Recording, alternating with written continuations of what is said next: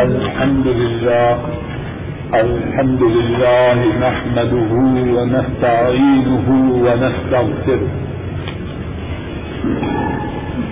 ونؤمن به ونتوكل عليه. ونعوذ بالله من شرور أنفسنا ومن سيئات أعمالنا. من يهده الله فلا مذل له ومن يضلله فلا هادي له وأشهد أن لا إله إلا الله وحده لا شريك له وأشهد أن محمدا عبده ورسوله صلى الله عليه وسلم. أما بعد، فإن خير الحديث كتاب الله، وخير الهدي هدي محمد صلى الله عليه وسلم. وشر الأمور محدثاتها، وكل محدثة بدعة. وكل بدعة ضلالة وكل ضلالة في النار اللهم صل على محمد وعلى آل محمد كما صليت على إبراهيم وعلى آل إبراهيم إنك حميد مجيد اللهم بارك على محمد وعلى آل محمد كما باركت على إبراهيم وعلى آل إبراهيم إنك حميد مجيد. رب اشرح لي صدري ويسر لي أمري. واحلل عقدة من لساني يفقه قولي. اللهم انفعنا بما علمتنا وعلمنا ما ينفعنا وزدنا علما.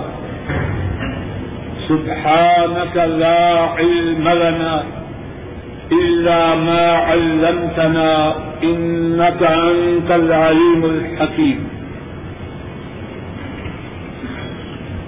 قال حدثنا موسى. قال حدثنا أبو عوانة عن أبي حصين. عن أبي هريرة رضي الله تعالى عنه. عن النبي صلى الله عليه وسلم. قال تسموا باسمي. ولا تقنتوا بكنيتي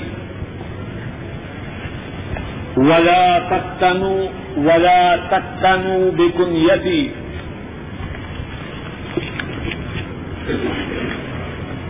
ومن رآني في المنام فقد رآني. فإن الشيطان لا يتمثل في صورتي. ومن كذب علي متعمدا فليتبوأ مقعده من النار. حضرت امام بخاری رحمہ اللہ فرماتے ہیں، ہم سے یہ حدیث موسا نے بیان کی اور موسا فرماتے ہیں ہم سے یہ حدیث ابو عوانہ نے بیان کی۔ اور ابو عوانہ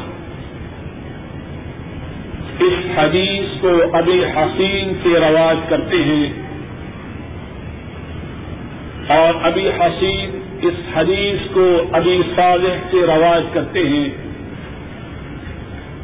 اور ابو صالح حدیث کو حضرت ابو حریرا رضی اللہ تعالی عنہ ان سے رواج کرتے ہیں۔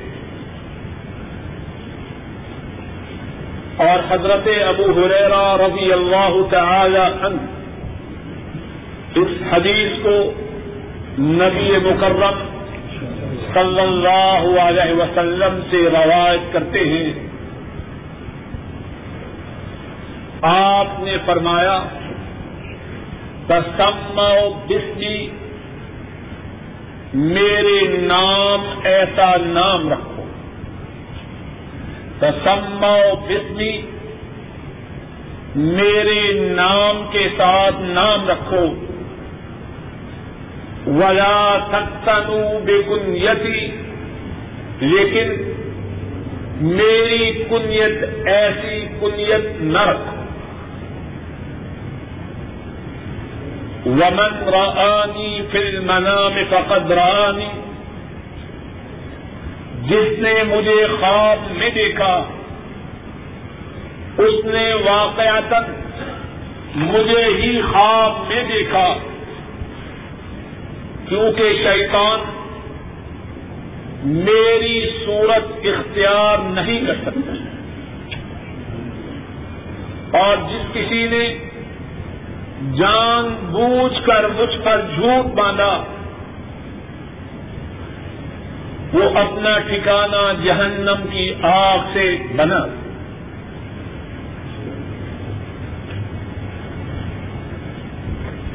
یہ جو حدیث ہے، امام بخاری راہ اللہ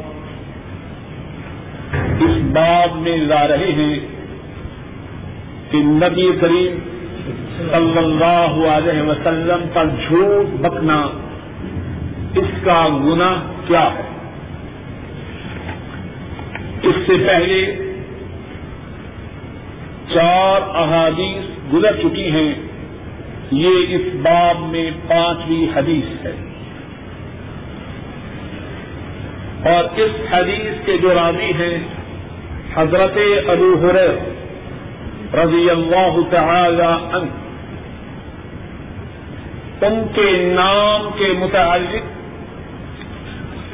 اور ان کے والد محترم کے نام کے متعلق محدثین کے کتنے ہی اقوال ہیں۔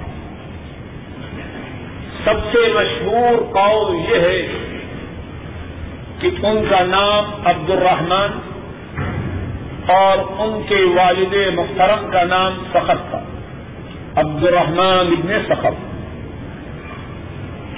ان کے جو حالات ہیں اور ان کے جو فضائل ہیں اس کے متعلق چند ہی دروس پہلے تفصیل سے بات ہو چکی ہے۔ اللہ نے چاہا تو پھر کسی آئندہ درس میں حضرت ابو حریرہ رضی اللہ تعالی عنہ ان کے متعلق کچھ باتیں اب کی جائیں۔ جہاں تک اس حدیث کا تعلق ہے، اس حدیث سے کتنی ہی باتیں معلوم ہوتی ہیں۔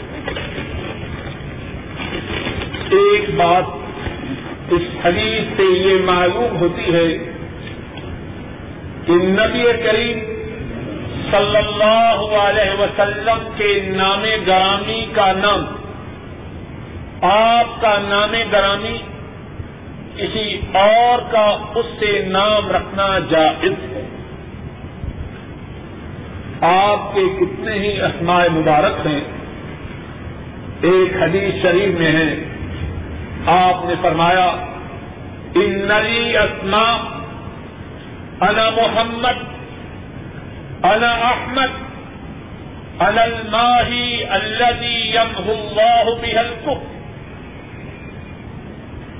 وعلى العاقب، والعاقب الذي ليس بعده نبي او كما قال صلى الله عليه وسلم. آپ صلی اللہ علیہ وسلم نے فرمایا، میرے کتنے ہی نام ہیں۔ میرا نام محمد ہے، صلی اللہ علیہ وسلم۔ میرا نام احمد ہے۔ میرا نام ماہی ہے۔ اور ماہی سے مراد یہ ہے، جس کے ساتھ اللہ کف کو ختم کر۔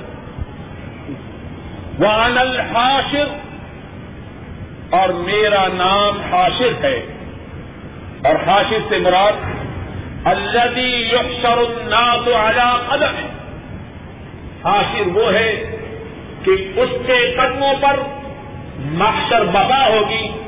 تمام لوگ اس کے قدموں کے قریب اٹھائے جائیں۔ اور میرا نام آصف ہے۔ اور آصف سے مراد وہ شخصیت ان کے بعد کوئی نبی نہیں۔ تسمو بجسمی آپ کا نام محمد صلی اللہ علیہ وسلم۔ یہ نام کسی اور کا رکھنا درست ہے۔ دوسری بات، اس حدیث سے یہ معلوم ہوتی ہے کہ آپ کی کنیت وہ رکھنی درست نہیں۔ کنیت کسے کہتے ہیں؟ اپنی زبان میں کنیت کسی شخص کو اس کے بیٹے کے نام سے پکارنا۔ کسی شخص کے بیٹے کا نام ہے عبداللہ۔ اس کو کہنا ابو عبداللہ۔ کسی شخص کے بیٹے کا نام ہے محمد۔ اس کو کہنا ابو محمد۔ عربی زبان میں اس کو کنیت کہتے ہیں۔ اور عام طور پر کسی کو اس کی کنیت سے پکارنا اس میں عزت و تقریب ہوتی ہے۔ تو سر آپ کی کنیت کیا تھی؟ ابو القاسم فرمایا، میرا نام تو رکھ دو، لیکن میری کنیت نہ رکھ دو۔ اور اس حدیث کا پس منظر اس حدیث کا سبب یہ تھا کہ بعض یہودی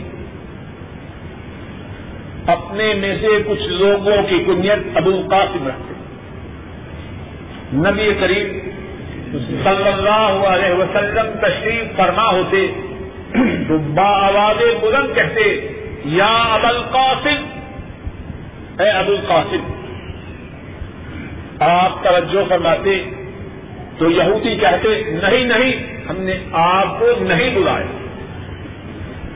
کتنی خبیص قوم، کتنے بدتینت لوگ۔ ہر طریقہ سے نبی مکرم صلی اللہ علیہ وسلم کو اذیت دینا چاہتے ہیں۔ آپ نے ارشاد فرمایا، میرا نام تو رکھ لیکن ابو قاسم کنیت نہ رکھ بعض علماء کا خیال ہے کہ اب بھی ابو قاسم کنیت نہیں رکھنی چاہیے۔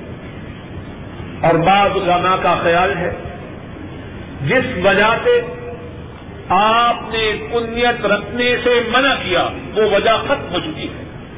اب اگر کوئی شخص ابو قاسم کنیت رکھ لے، تو اس میں کوئی حرج نہیں۔ واللہ اعلم بالثواب اگرچہ عام علماء کی رائے میں۔ اب ابو قاسم کنیت رکھنے میں کوئی حرج نہیں، لیکن شاید احتیاط اسی میں ہو کہ اب بھی کوئی شخص اپنی کنیت ابو القاسم نہ رکھے۔ واللہ عالم بسم تیسری بات اس حدیث شریف سے یہ معلوم ہوتی ہے کہ نبی مکرم صلی اللہ علیہ وسلم کو خواب میں دیکھا جا سکتا اللہ ہم سب کو یہ شرف عطا کرے اور چوتھی بات یہ معلوم ہوتی ہے کہ جس کسی نے آپ کو خواب میں دیکھا واقعہ چند اس نے آپ ہی کو دیکھا۔ اور ایک اور بات اس حدیث سے یہ معلوم ہوتی ہے کہ شیطان آپ کی صورت اختیار نہیں کرتا اب جس کسی نے آپ کو خواب میں دیکھا، اس نے رحمت دو عالم صلی اللہ علیہ وسلم ہی کو خواب میں دیکھا۔ لیکن یہاں ایک بات ہے اور یاد رکھنے کی ہے۔ ایک شخص کہتا ہے، میں نے نبی مکرم صلی اللہ علیہ وسلم کو خواب میں دیکھا۔ اب کیا اس کی بات ہمیشہ سچ ہے؟ بات کو ذرا توجہ سے سمجھ لیجیے ایک شخص کہتا ہے کہ میں نے نبی کریم صلی اللہ علیہ وسلم کو خواب میں دیکھا کیا واقع تک اس نے دیکھا ہے؟ اس حدیث میں یہ بات واضح طور پر بیان کی گئی ہے کہ شیطان آپ کی صورت اختیار نہیں کر لیکن اس بات کی کیا گارنٹی ہے؟ کہ جو بات کہہ رہا ہے کہیں وہی شیطان کا روز ادا نہ کر رہا۔ بات واضح ہے کہ نہیں؟ اب اس کے متعلق ہم کیا کہہ سکتے ہیں؟ یہ بتلانے والا کہ اس نے آپ صلی اللہ علیہ وسلم کو خواب میں دیکھا ہے، سچا بھی ہو سکتا ہے، جھوٹا بھی ہو سکتا ہے۔ لیکن اگر اس نے دیکھا ہے تو پھر تو بات حق اور سچ ہے کہ اس نے آپ ہی کے چہرہ انور کا دیدار کیا۔ لیکن اب اس کے بتلانے پر ہے کہ وہ جو کچھ بتلا رہا ہے وہ جھوٹ ہے یا سچ۔ اور یہاں ایک اور بات سمجھ لیجیے اور توجہ سے سن لیجیے کیونکہ ہمارے ہاں بہت سی خرابیوں کا سبب اسی بات کو نہ سمجھنے میں۔ بہت سے لوگ جنہوں نے درویشی کو بطور پیشہ اور کاروبار اختیار کیا ہے، بات سمجھتے رہے درویشی کو اور صوفیت کو بطور پروفیشن اختیار کیا ہے، بڑی خوابیں بیان کرتے ہیں۔ آج بھی یہ ہوا، آج وہ۔ یہ آج تو دیدار ہوا۔ اللہ جانے دیدار ہوا کہ نہیں۔ اس بات کی گارنٹی ہے۔ اگر ان کو دیکھا ہے تو انہی کو دیکھا۔ لیکن اس بات کی کون گارنٹی دے؟ کہ یہ دین فروش جو بات کہہ رہا ہے، وہ بات سچ ہے کہ جھوٹ؟ اور اسی کے متعلق اور بات ہے۔ کسی غیر نبی کا خواب، توجہ سے سنی اور یاد رکھی نبی کریم صلی اللہ علیہ وسلم اور انبیاء کے سوا کسی کا خواب اسلام میں قطن حجت نہیں نبی کا خواب وہی ہوتا ہے۔ ابراہیم علیہ السلام اپنے بیٹے کو زندہ کرنے کے لیے تیار ہوتے۔ اس زندہ پر آنادگی کے پس منظر میں کیا ہے؟ یا بنئی انی اراف المنا میں انی ازبہ فندر نادا کرو اے بیٹے، میں نے خواب میں دیکھا ہے کہ میں تجھ کو ذبح کر رہا ہوں۔ قال یا ابت فعل ما تؤمر ستجدنی ان شاء اللہ من الصابرین بیٹے نے کہا، اے والد محترم، جس بات کا آپ کو حکم دیا گیا، الفاظ سے غور کی یا اب افعل ما تؤمر اے میری باپ آپ کو جس بات کا حکم دیا گیا ہے، وہ بات کر گزری۔ ستجدنی ان شاء اللہ من الصابرین۔ آپ انشاء اللہ دیکھیں گے کہ میں صبر کرنے والوں میں سے۔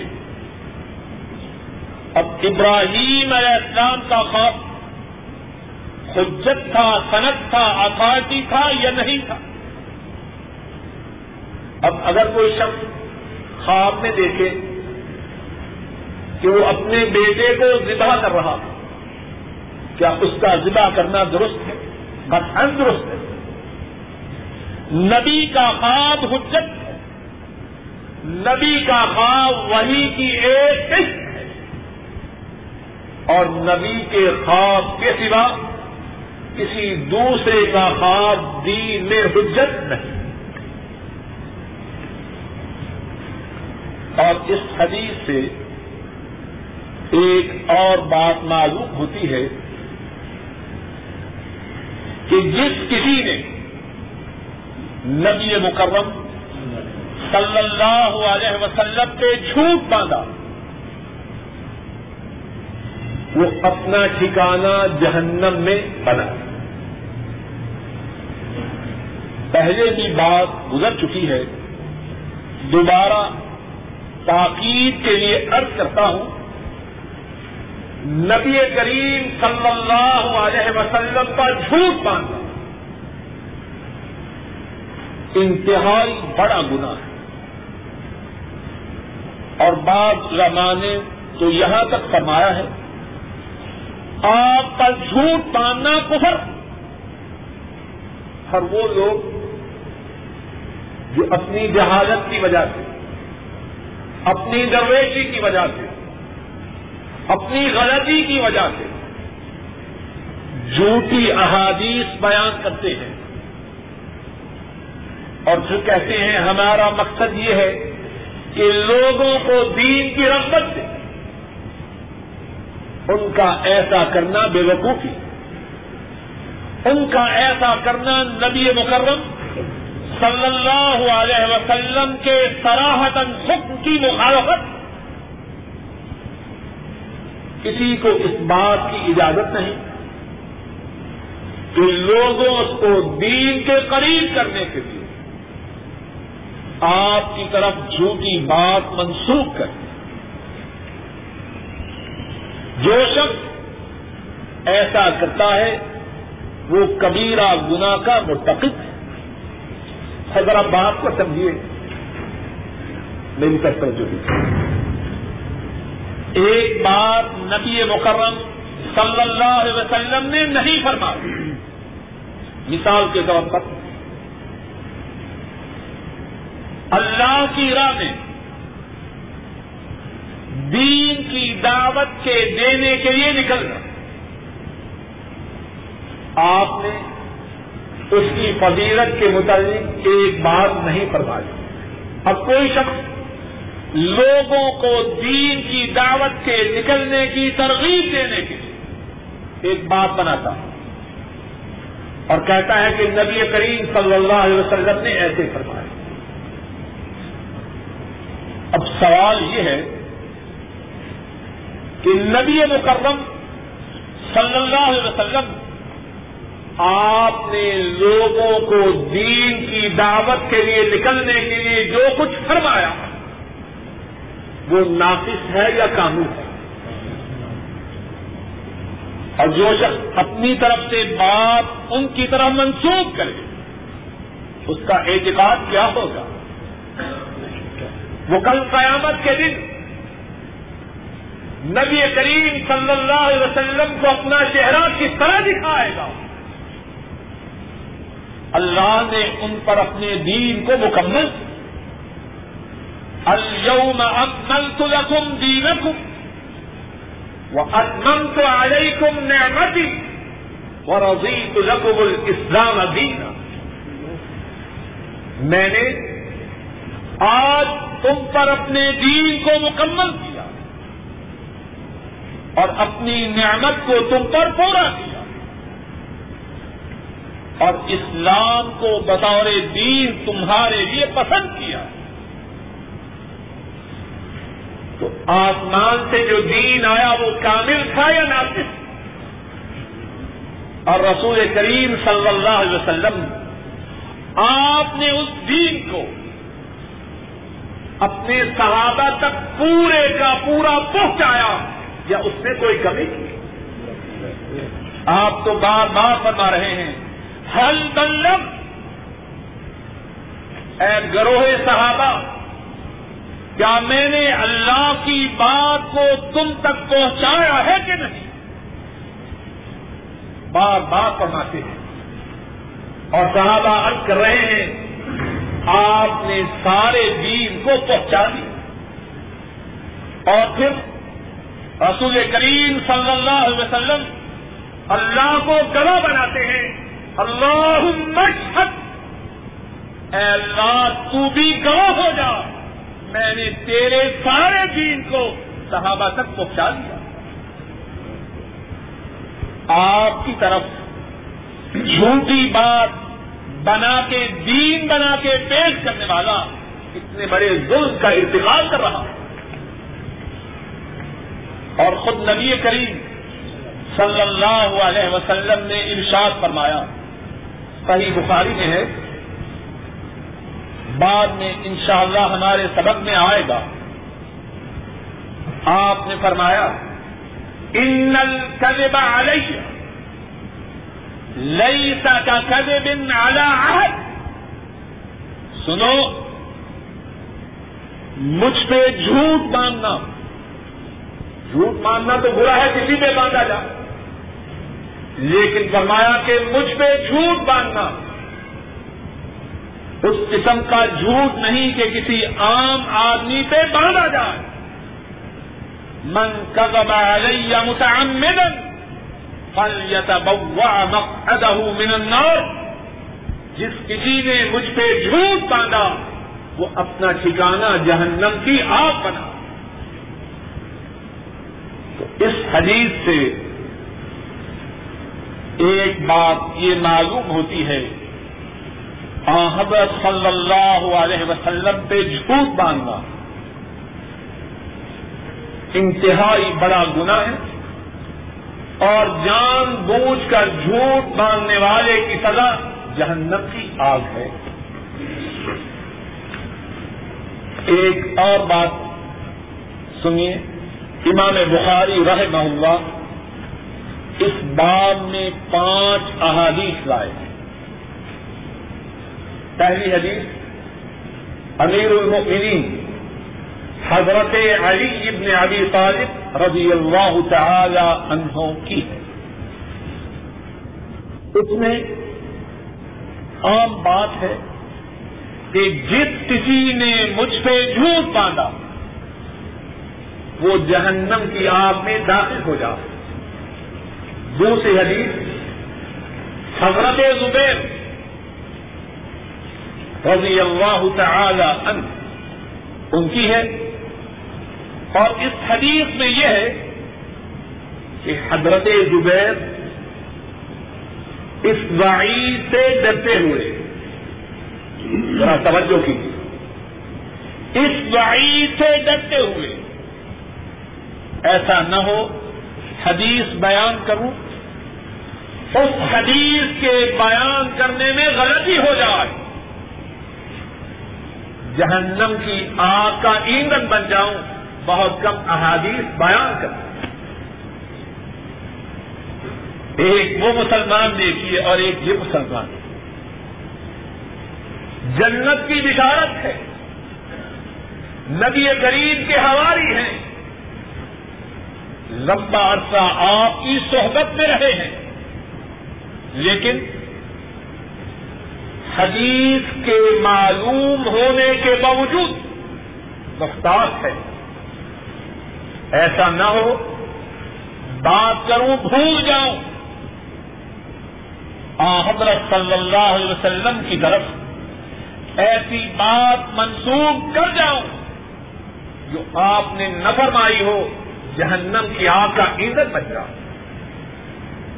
اور پھر اس کے بعد خادم رسول اللہ صلی اللہ علیہ وسلم، حضرت انس رضی اللہ تعالی عنہ، جنہوں نے آپ کے مدینہ طیبہ میں تشریف لانے کے وقت سے لے کر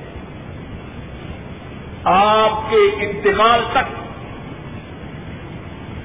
آپ کی خدمت اقدس نے دس سال زندگی بسر کی۔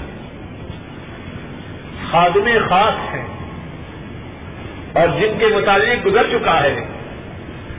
جب حضور کریم صلی اللہ علیہ وسلم مدینہ طیبہ تشریف لاتے ہیں، سارے مدینے والے، اور کتنے پیارے ہیں مدینے والے۔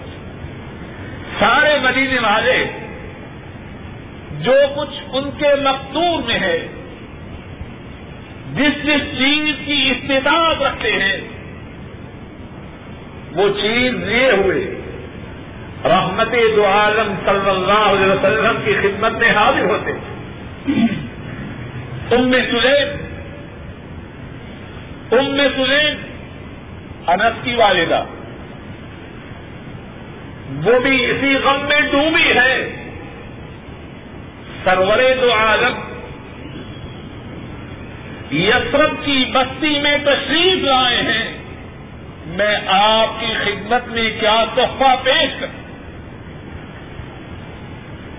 اسی غم میں پریشان ہیں۔ فیصلہ کرتی ہیں۔ آپ کی خدمت میں اپنے جگر کا ٹکڑا اپنی آنکھوں کی ٹھنڈک پیش کروں اپنے بیٹے انس جن کی عمر اس وقت دس سال ہے، ان کو تھامے ہوئے رحمت دو عالم صلی اللہ علیہ وسلم کی خدمت میں حاضر ہوتی۔ عرض کرتی ہیں، اے اللہ کے نبی صلی اللہ علیہ وسلم سب نے آپ کی خدمت میں تحائف پیش کیے ہیں۔ میرے پاس اس بیٹے کے سوا کچھ نہیں۔ میرے اس بیٹے کو اپنی خدمت کے لیے قبول کی اور یہی انس اور اس میں اصل میں ام سلیم کا نبی کریم صلی اللہ علیہ وسلم سے احسان نہیں۔ نبی کریم صلی اللہ علیہ وسلم کا ام سلیم پر اور انس پر اور انس کی نسل پر احسان ہے کہ انہوں نے انس کو اپنی صحبت کے لیے قبول کروایا اور یہی انس رضی اللہ تعالی عنہ۔ اتنی لمبی صحبت کے باوجود حدیث اب پڑھ رہے ہیں انہی کی۔ فرما رہے ہیں، زیادہ احادیث بیان نہیں کرتا۔ ڈر ہے۔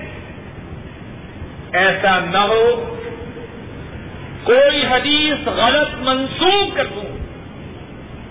آپ کی طرف کوئی ایسی بات منسوخ کر دوں جو آپ نے نظر آئی ہو۔ جہنم کی آگ کا ایندھن بن جاؤ۔ اور ذرا غور کیجیے۔ امام بخاری راہ اللہ، ان کی نگاہ انتخاب کتنی بلند ہے پہلے حضرت علی رضی اللہ تعالی عنہ، ان کی بیان کردہ عام حدیث رائے کہ آپ کی طرف جھوٹی بات منسوخ کرنے والا وہ جہنم کی آگ میں داخل ہو جاتا پھر حضرت زبیر کی حدیث رائے کہ وہ حدیث کے بیان کرنے سے احتیاط کرتے حدیث کے بیان کرنے میں احتیاط کرتے اور پھر حضرت انس رضی اللہ تعالی عنہ ان کی حدیث رائے کہ وہ اپنے آپ کو زیادہ احادیث بیان کرنے سے روکتے اور پھر اس کے بعد آخر میں حضرت ابو حریرا رضی اللہ تعالی عنہ ان کی حدیث لائے ہیں۔ اور اس حدیث کے لانے میں کیا حکمت ہے؟ ذرا توجہ سے سنیے۔ حضرت ابو حریرا رضی اللہ تعالی عنہ ان کی حدیث کے لانے میں حکمت یہ ہے، سنو۔ کوئی یہ نہ سمجھے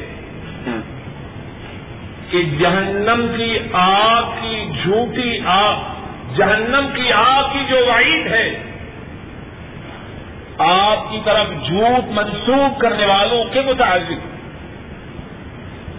وہ انہی کے متعلق نہیں، جو آپ کی حدیث کو جھوٹا بیان کریں۔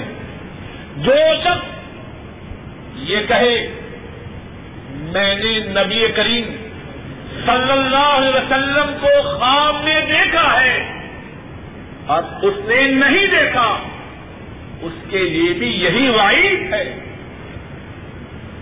حضرت ابو ہریرا رضی اللہ تعالی عنہ، ان کی حدیث لانے سے یہ بات ثابت کرنا چاہتے ہیں۔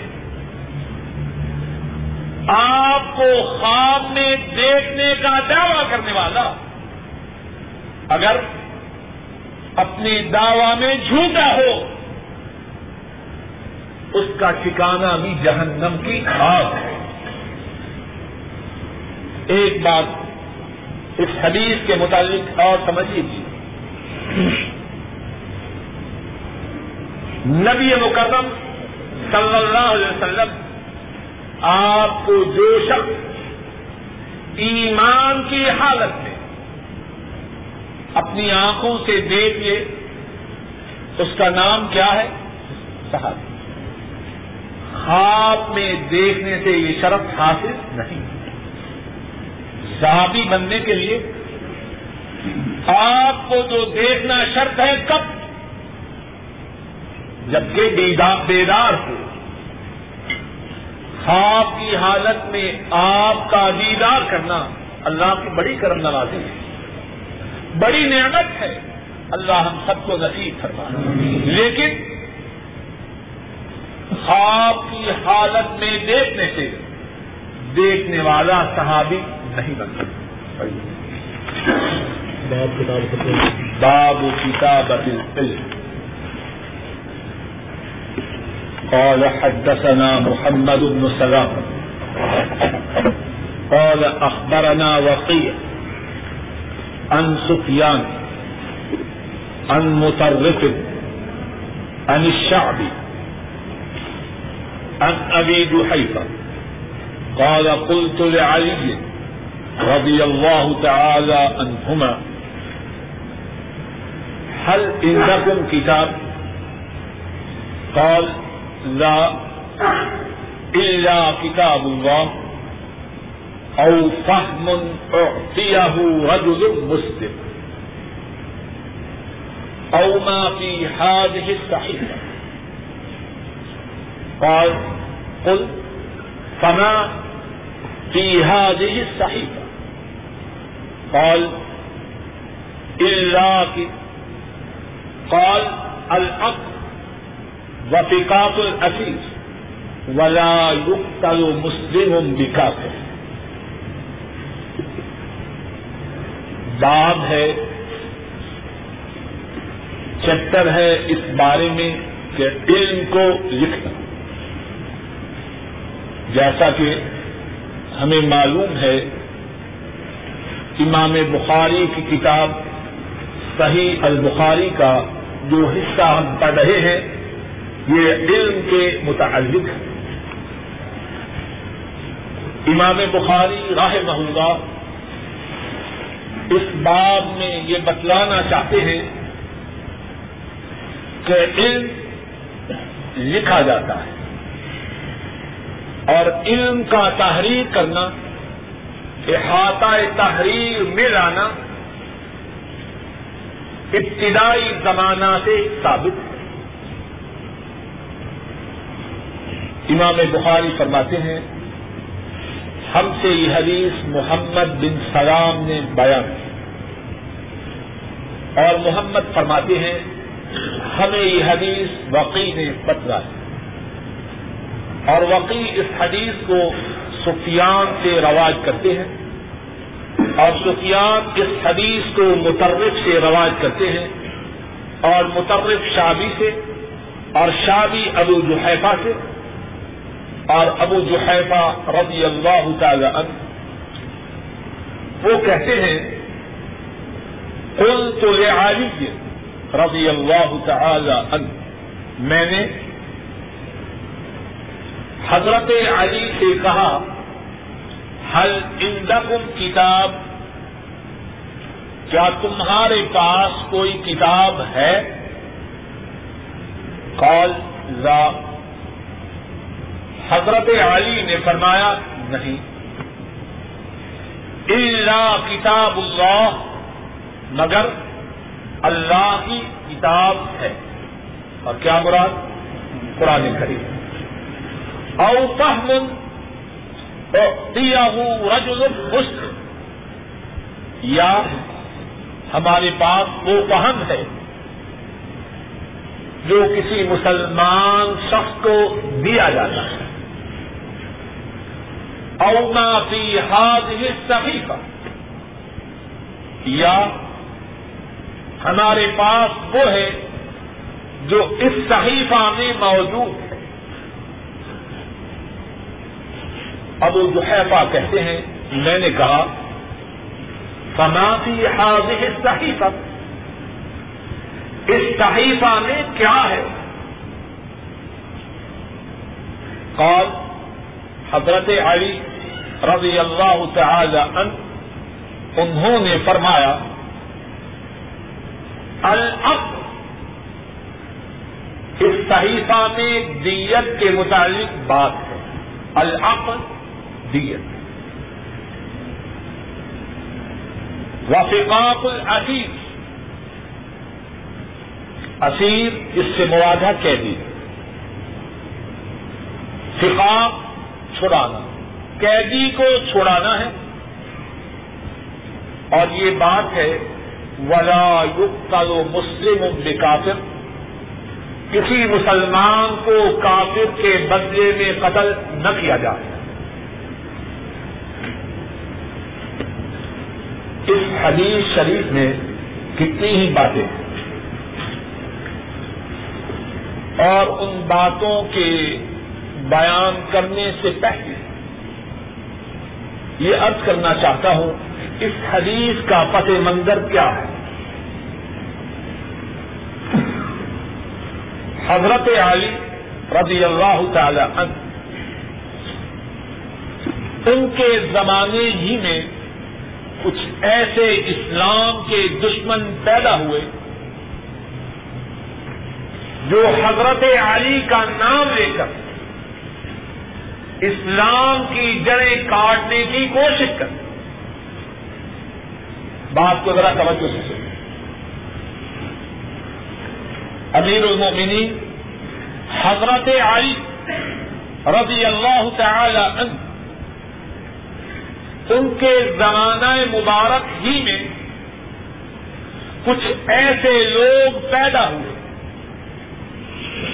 جو انہی کا نام لے کر، انہی کی محبت کا دعوی کرتے انہی کی حمایت و طرفداری کا دعوی کر کے اسلام کی جڑیں کاٹنے کی کوشش کرتے اور ان میں سے کچھ تو اس انتہا تک پہنچے۔ کہنے لگے، علی ہی خدا ہے۔ انشاءاللہ صحیح بخاری ہی میں ہم ان کا واقعہ پڑھیں۔ حضرت علی رضی اللہ تعالی عنہ انہوں نے ان لوگوں کو سمجھانے کی کوشش کی۔ نہ سمجھے۔ ان سب کو زندہ جگا کے ختم کروا دیا حضرت علی رضی اللہ تعالی عنہ، ان لوگوں کے دھوکہ میں تو نہ آنے والے۔ دعوی حضرت علی کی عظمت کا، دعوی حضرت علی کی حمایت کا۔ اور یہاں تک پہنچے کہ حضرت علی کو اپنا خدا بنا حضرت علی رضی اللہ تعالی عنہ، انہوں نے ان کو زندہ جگا کے ختم کر دیا۔ اسی طرح کتنے ہی لوگوں نے ان کے زمانہ میں اسلام کی بے کرنے کے لیے اسلام کی جڑیں کاٹنے کے لیے یہ پروپوگنڈا کیا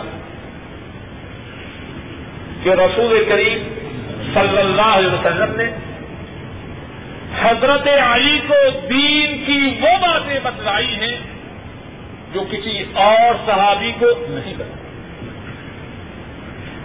یا نبی کریم صلی اللہ علیہ وسلم نے اہل بیت کو دین کی وہ باتیں بتلائی ہیں جو کسی اور کو نہیں بتلائی انہوں نے یہ پروپوگنڈا شروع کیا ابو جو ہے باپ اللہ کی ان سے رحمتیں۔ انہوں نے اس پروپوگنڈا کو سنا۔ انہوں نے اس بات کو پسند کیا کہ بجائے ادھر ادھر سے پوچھنے کے، انہیں سے کیوں نہ پوچھ جن کے متعلق کہا جا رہا ہے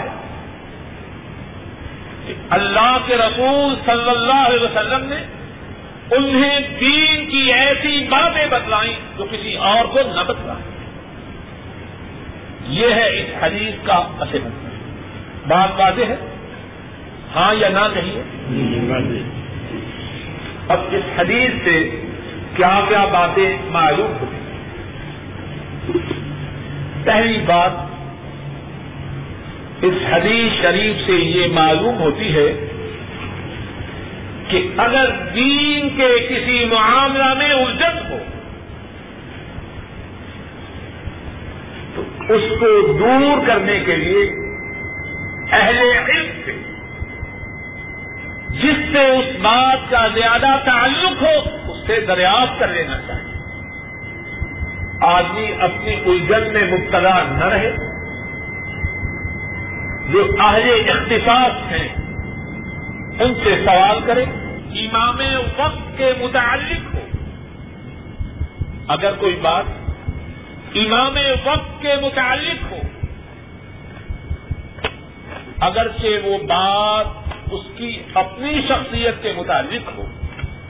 لیکن اگر اس کا تعلق اس کی شخصی حیثیت کے ساتھ ساتھ دین سے ہو، عام لوگوں سے ہو، تو امام وقت سے اس بات کے متعلق دریافت کیا جا سکتا ابو جو ہے حضرت علی رضی اللہ تعالی عنہ ان سے ان کے ایک شخصی معاملہ کے متعلق سوال کر رہے ہیں۔ لیکن اس شخصی معاملہ کا تعلق بہت سے لوگوں کے ساتھ ٹھہر گیا۔ حضرت علی رضی اللہ تعالی عنہ اب جواب دے رہے ہیں۔ اور اس سے یہ بات معلوم ہوتی ہے کہ جب کسی عالم سے، کسی حاکم و امام سے بات پوچھی جائے اور اس کو اس بات کا جواب معلوم ہو، اسے چاہیے کہ اس کا جواب دے۔ اور ایک اور بات یہ معلوم ہوتی ہے کہ حضرت علی رضی اللہ تعالی عنہ کتنے حق گو تھے۔ ذرا توجہ سے کتنے حق گو تھے، کتنے راہ پسند تھے۔ اب ان کے متعلق یہ کہنا کہ انہیں خاص، انہیں خصوصی علم دیا گیا ہے۔ بظاہر، اس میں ان کی تعریف ہے کہ نہیں؟ بولیے۔ اب جواب میں کیا فرمانے رہا سنو، ہمارے پاس نبی کریم صلی اللہ علیہ وسلم کی بتلائی ہوئی کوئی خاص بات نہیں۔ کتنی راس پسندی ہے۔ آج تو مسلمان ایسے ہیں نا اللہ ماشاء اللہ۔ کسی کے کہنے کی بات نہیں، خود اپنی طرف ایسی بات منسوخ کرتے ہیں تاکہ ان کی شخصیت ذرا بڑی نظر آئے۔ اور جتنی زیادہ جھوٹی ان کی تعریف کی جائے، اتنے ہی باغ باغ ہوتے ہیں۔ اب دیکھیے نا اشتہارات پر، اخبارات میں کتنے بڑے نام ہوتے ہیں۔ القاب ختم ہونے ہی کو نہیں آتے۔ اور بات تو ایسے بھی ہیں، اگر القاب تھوڑے ہوں تو ناراض ہو جاتے ہیں۔ حضرت علی رضی اللہ تعالی عنہ، ان کی طرف غلط بات منسوب ہے۔ لوگوں میں اس کی شہرت ہے۔ لوگوں میں اس کا چرچا ہے۔ سوال ہوتا ہے، جواب میں واضح طور پر سمجھتے ہیں اللہ نبی کریم صلی اللہ علیہ وسلم نے ہمیں کوئی خصوصی علم عطا نہیں فرمایا۔ اللہ کتاب اللہ۔ ہمارے پاس جو ہے وہ اللہ کی کتاب ہے۔ او فہم رجل مسلم یا اللہ کا دیا ہوا فہم ہے۔ اللہ کی ادا کردہ سمجھ ہے۔ جس سے ہم اللہ کی کتاب کو سمجھتے ہیں۔ اور اس سے یہ بھی معلوم ہوتا ہے کہ اللہ کی کتاب کو سمجھنے کے لیے فہم کا ہونا کتنی بڑی نعمت ہے۔ اور فرمایا اونا فی حاد صحیفہ یا ہمارے پاس وہ ہے جو اس صحیفہ میں ہے۔ اس سے کیا معلوم ہوا؟ کہ حضرت علی رضی اللہ تعالی عنہ ان کے پاس لکھی ہوئی باتیں صحیفہ میں موجود تھی تو کیا ثابت ہوا؟ حضرت علی رضی اللہ تعالی عنہ، ان کے پاس دینی معلومات کا تحریر کردہ صورت میں موجود ہونا ثابت ہوا۔ امام بخاری راہ محلہ کیا ثابت کرنا چاہتے ہیں؟ بولیے کتابت العلم۔ کہ ابتدائی ادوار میں، قرون اولا میں، صحابہ کے دور میں، نبی مکرم صلی اللہ علیہ وسلم کے دور میں دین کی باتوں کو تحریر کیا جاتا کالا کل فمافی حاضر صحیفہ اللہ کی رحمتیں ہوں اس سال میں حضرت علی رضی اللہ تعالی عنہ۔ انہوں نے فرمایا، تین باتیں ایک اللہ کی کتاب، ایک اللہ کی کتاب کو سمجھنے کے لیے فہم، اور تیسری بات صحیح ابو جو ہے اللہ پر ان کی رحمتیں بات کو چھوڑا نہیں۔ شاید بات کو چھوڑ دیتے تو یار لوگ بات کا کتنا بتنگڑ بڑھاتے کہ جی جس صحیفے ہی میں سب کچھ۔ ابو جو ہے کہتے ہیں کہ اس صحیفہ میں کیا ہے؟ اور اس سے یہ بات بھی معلوم ہوتی ہے کہ ایک ہی مجلس میں، ایک ہی مقام پر عالم سے، امام سے، مدرس سے، معلم سے واحد سے ایک سے زیادہ مرتبہ سوال کیا جاتا ہے۔ اور یہ بات بھی معلوم ہوتی ہے۔ جس طرح کے پہلے بھی گزر چکی ہے جو بات سمجھ میں نہ آئے۔ صحیح طالب علم، صحیح بات سمجھنے والوں کا انداز یہ ہوتا ہے، پوچھ لیتے ہیں۔ حضرت عائشہ رضی اللہ تعالی عنہ۔ ان کے متعلق ہم پڑھ چکے ہیں۔ ان کی کیفیت یہ تھی، نبی کریم صلی اللہ علیہ وسلم کا جو ارشاد سنتی، اگر بات سمجھ میں نہ آتی تو دوبارہ پوچھے۔ اور اس سے یہ بھی معلوم ہوتا ہے، اگر کسی عالم سے، کسی معلم سے، مدرس سے، امام سے واحد سے ایک سے زیادہ مرتبہ سوال کیا جائے تو یہ نہ کہے تو تو میرا سر کھا ہے حضرت علی رضی اللہ تعالی عنہ دوسری مرتبہ سوال کو سنتے ہیں اور اس کا بھی جواب عطا فرماتے ہیں۔ فرماتے ہیں اس صحیفہ میں کیا ہے؟ العقل۔ اس صحیفہ میں یہ ہے کہ اگر کوئی قتل ہو جائے تو اس کی دیت کا کیا حکم؟ دوسری بات یہ ہے کہ اگر کوئی مسلمان قیدی ہو جائے اس کو چھوڑانے کے متعلق شرعی باتیں کیا ہیں؟ اور تیسری بات یہ ہے کہ کافر کے بدلہ میں مسلمان کو قتل نہ کیا جائے۔ اور اس بات کی تفصیل بعد کے ابواب میں مزید آ پڑی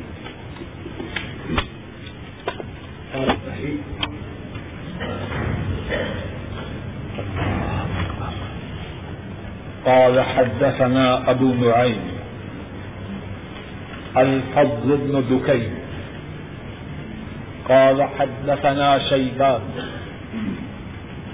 عن يحيى عن أبي سلمة عن أبي هريرة رضي الله تعالى عنه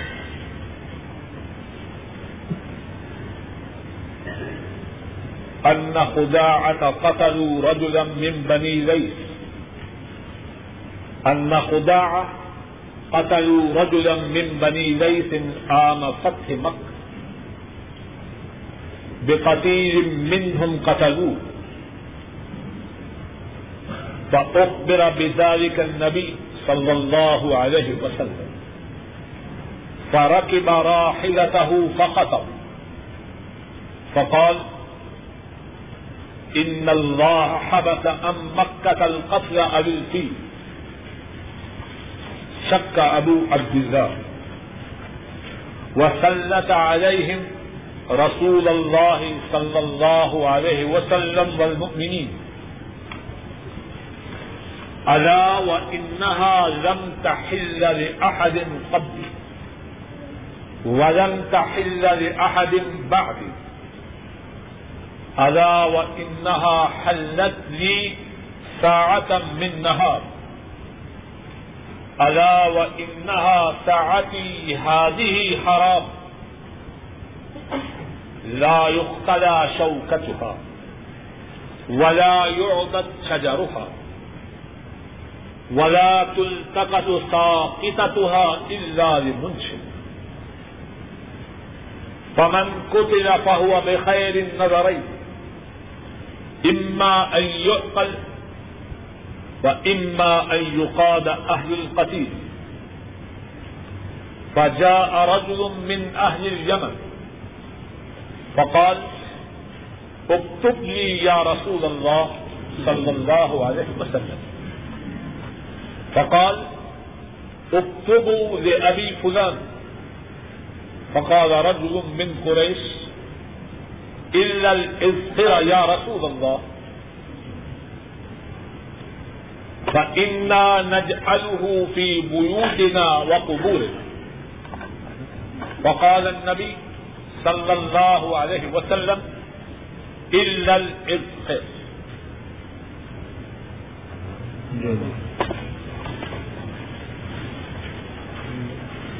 اللہ تعالی اپنے فضل و کرم سے ہم نے جو کچھ پڑھا اور سنا ہے اس پر عمل کی توفیق عطا فرمائے۔ ہم سب کے گناہوں کو معاف فرمائے۔ غلطیوں کو معاف فرمائے۔ نیک اعمال کرنے کی توفیق عطا فرمائے۔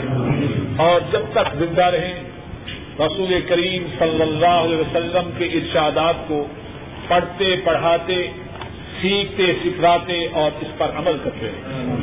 اے اللہ، اپنے فضل و کرم میں سے، اپنے فضل و کرم کے ساتھ ہم میں سے جن کے والدین زندہ ہیں، ان پہ رحم فرما۔ جن کے والدین فوت ہو چکے ہیں، ان کے گناہوں کو معاف فرما۔ اے اللہ، اپنے فضل و کرم سے ہمارے بیوی بچوں کو، ہماری آنکھوں کی ٹھنڈک بنا۔ اے اللہ، اپنے فضل و کرم سے تمام کائنات کے مسلمانوں کی مدد فرما۔ خصوصاً فلسطین ہندوستان، کشمیر، ایریٹیریا اور صومال کے مسلمانوں کی مدد فرما۔ آخر دعوانا ان الحمد للہ رب العالمین۔ آئندہ جمعہ کے دن ان شاء اللہ اس کے بعد جو جمعہ ہے، پھر دس شروع ہو جاتی ہے صرف آئندہ جمعہ چھٹی ہوگی۔ یہ ہے کہ ضعیف احادیث کی کیا حیثیت ہے۔ جب کسی معاملہ میں صحیح حدیث نہ ہو تو ضعیف حدیث کا کیا حکم ہے؟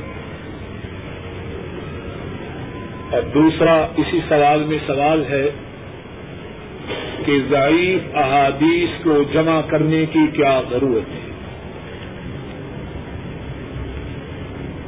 جو سوال کیا گیا ہے، اس سوال کی تھوڑی سی وضاحت کی ضرورت ہے۔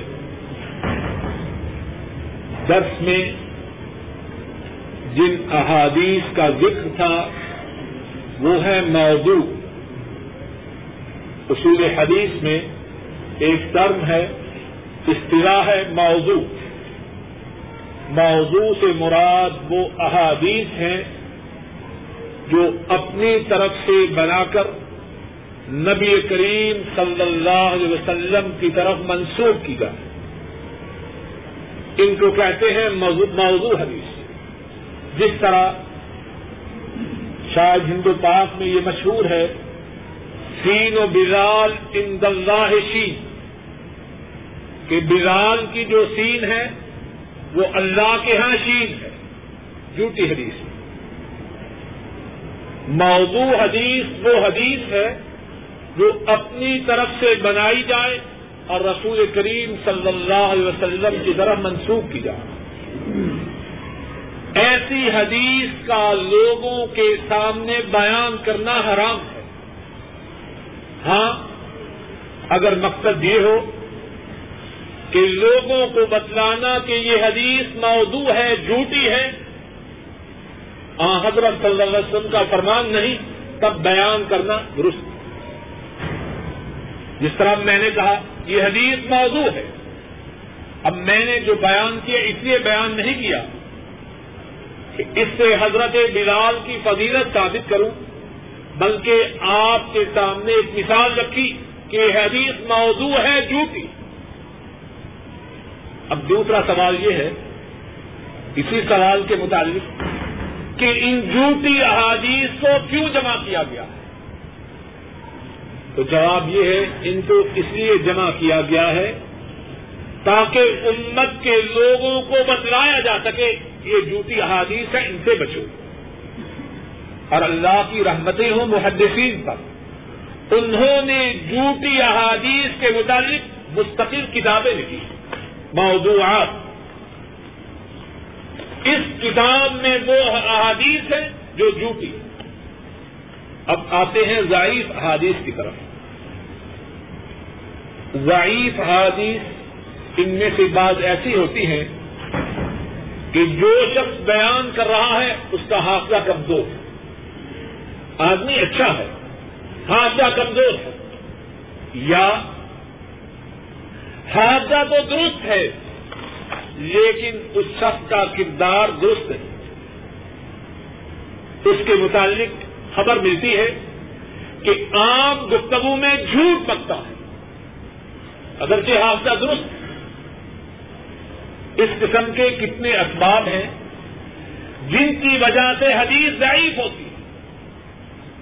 ضعیف احادیث کے متعلق صحیح بات یہ ہے کہ ان کے بیان کرنے سے احتراج کرنا چاہیے۔ نبی کریم صلی اللہ علیہ وسلم، آپ کی جو ثابت شدہ احادیث ہیں، ان میں بڑی خیر و برکت ہے۔ امت کی ہدایت کے لیے، امت کی بہتری کے لیے اس میں بہت کچھ۔ ہم انہی کو بیان کر لیں، انہی پہ عمل کر لیں۔ اسی میں ہمارے لیے بڑی خیریت ہے۔ اور ضعیف احادیث کو بھی کیوں جمع کیا گیا ہے؟ اس کا جواب بھی وہی ہے جو موضوع احادیث کے متعلق اب کیا جا جائے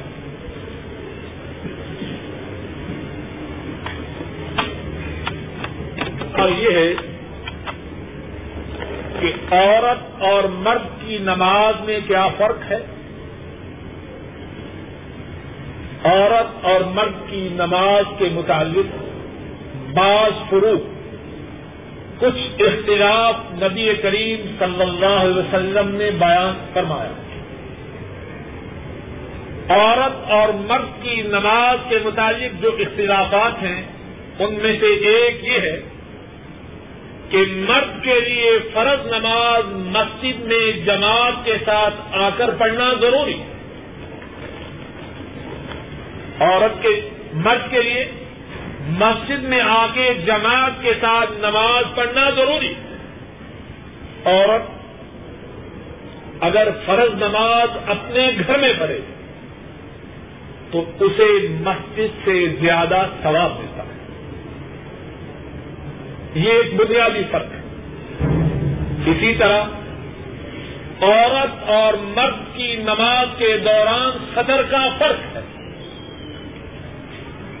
عورت جب نماز پڑھے تو اس کے لیے ضروری ہے کہ چہرہ کے سوا اس کا سارا جسم نماز کی حالت میں ڈھانپا ہوا۔ مرد کے لیے یہ شرط اس کے علاوہ نماز میں کھڑے ہونے کی کیفیت رقو کی کیفیت، سجدہ کی کیفیت، سجدوں کے درمیان بیٹھنے کی کیفیت، ان تمام کیفیات میں مرد اور عورت کی نماز میں کوئی فرق نہیں۔ لوگوں نے اس بارے میں فروغ بیان کیے ہیں، جہاں تک میرا ناقص علم ہے۔ نبی کریم صلی اللہ علیہ وسلم سے اس بارے میں کوئی فرق ثابت نہیں۔ بعض لوگ کہتے ہیں، عورت یہاں ہاتھ مرد یہاں باندھے۔ مرد اس طرح سجدہ کرے، عورت اس طرح سجدہ کرے۔ جو شخص یہ بات بیان کرے، اس سے یہی سوال کیجیے نبی کریم صلی اللہ علیہ وسلم نے کیا یہ فروخ بیان کیے ہیں؟ اگر کیے ہیں تو کہاں؟ اگر آپ کی طرف سے عورت اور مرد کی نماز کے درمیان فرق ثابت ہو جائے، سر آنکھوں پہ۔ اور اگر آپ سے یہ فرق ثابت نہ ہو، تو اس فرق کی اسلام میں کوئی حیثیت۔ ایک سوال یہ ہے کہ دین میں چالیس کے ہنسا کی کیا حیثیت ہے؟ نبوت کے چالیس سال، چالیس نمازیں، چالیس ماہ۔ جہاں تک میرا ناقص علم ہے، مجھے اس بارے میں کسی بات کا علم ہے البتہ ایک اور بات جو اس سوال کے متعلق کہنا چاہتا ہوں کہ نبوت کے چالیس سال والی بات درست نبی قریب صلی اللہ علیہ وسلم کو تاج نبوت تب پہنایا گیا جب آپ کی عمر شریف چالیس برس چالیس نمازوں کے متعلق بھی بعض احادیث میں ذکر آیا اور بعض احادیث میں چالیس دن تک پانچوں نمازی جماعت کے ساتھ پڑھنے کی بات بھی آئی ہے۔ لیکن جو آخر میں یہ بات ہے، چالیس ماہ میرے ناقص علم کے مطابق یہ پاکستان یا انڈین میڈ ہے۔ میڈ ان پاکستان یا made in India made in Madina نہیں۔ نبی کریم صلی اللہ علیہ وسلم سے اور آپ کے صحابہ سے نہ چالیس ماہ ثابت ہے، نہ دس ماہ ثابت ہے، نہ سات ماہ ثابت ہے، نہ تیجا ثابت ہے۔ بعض لوگوں نے یتیموں کا مال کھانے کے لیے ہیرے بہانے بنا رکھے۔ مسلمان کی شان یہ ہے کہ وہ یتیموں بیواؤں یتیموں بیواؤں کو کھلائے۔ دین کے نام پر ان کے مال کو نہ کھائے۔ ایک اور سوال ہے کہ سر پر ٹوپی رکھ کے نماز پڑھنا اس کی کیا حیثیت ہے؟ واللہ عالم بالسلام میرے ناقص علم کے مطابق یہ مسئلہ بھی ہمارے ملک کا بنا ہوا ہے۔ احادیث شریفہ میں ٹوپی رکھنے، نہ رکھنے دونوں بارے میں کوئی تاکید نہیں۔ جو چاہے ٹوپی رکھ کے پڑھے، جو نہ چاہے نہ رکھے۔ ہر دو طریقہ سے نماز ہو جائے اور اسی سلسلہ میں میری گزارش ہے کہ اس قسم کے مسائل کو باہمی جھگڑے اور فساد کا سبب نہ بنانا چاہیے۔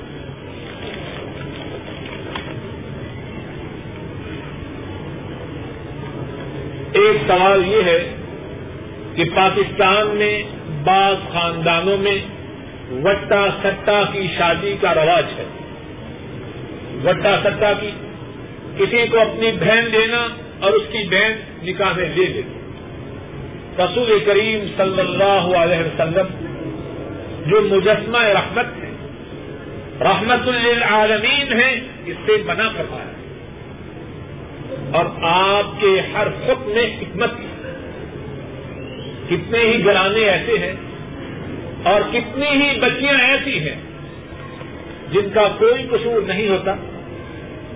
لیکن ان کا بھائی اس کے خاون کی بہن کو برا کہتا ہے، اس بیچاری کی شامت آ جاتی ہے۔ نبی کریم صلی اللہ علیہ وسلم نے اس قسم کے نکاح سے، جس میں گٹا سٹا ہو، منع فرمایا۔